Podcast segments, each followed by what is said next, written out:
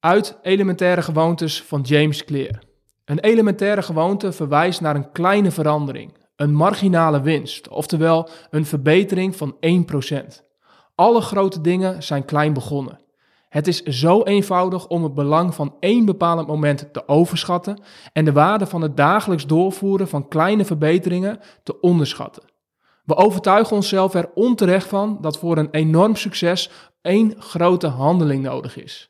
We zetten onszelf onder druk om een of andere wereldschokkende verbetering door te voeren waar iedereen het over zou hebben. Terwijl het veel zinvoller is om je te richten op een verbetering van 1%. Hiermee slaat James Clear voor mij echt de spijker op zijn kop. Want hoe vaak hoop je wel niet op één grote verandering die alles voor je verandert, in plaats van het te focussen op de kleine stapjes, op die 1%. Weet je, ik loop hier ook tegenaan bij het maken van deze podcast. Ik wil graag dat dit een groot succes wordt, dat het van een bepaalde kwaliteit is en dat het een groot publiek bereikt. Maar dit gaat niet ineens gebeuren. Het moet het resultaat worden van elke dag een klein stapje.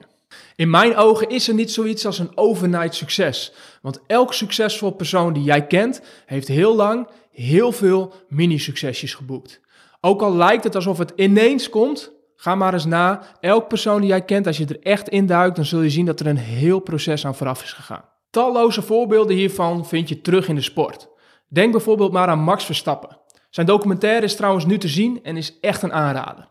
Max wordt natuurlijk gezien als een groot succes. En voor sommigen is dat ineens gekomen. En was hij puur op talent de jongste coureur in de Formule 1.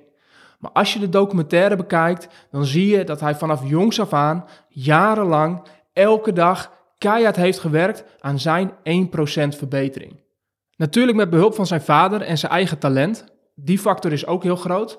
Maar zonder elke dag een klein stapje te zetten, had hij zijn droom nooit bereikt. Hoe ik dit voor mezelf in de praktijk breng, is door elke dag een klein beetje te werken aan deze podcast. In plaats van dus in één keer een hele grote stap willen maken. Dit doe ik door het boek dat ik lees te verdelen in vier delen. En vervolgens reken ik uit hoeveel pagina's ik per dag moet lezen. Elke dag neem ik de tijd om die pagina's te lezen en om aantekeningen te maken. Zo hou ik het klein voor mezelf terwijl ik werk aan het grotere doel. Dan nu jouw call to action. Als je dit idee van James Clear in de praktijk wil brengen, zet dan de stap om te werken aan 1% verbeteringen. Denk aan een doel dat jij najaagt. Bedenk vervolgens welke vaardigheid je hiervan hebt te verbeteren. Bijvoorbeeld presenteren. Bedenk wat je kunt doen om hier 1% beter in te worden. Dus hoe kleiner, hoe beter. Misschien heeft het te maken met oogcontact.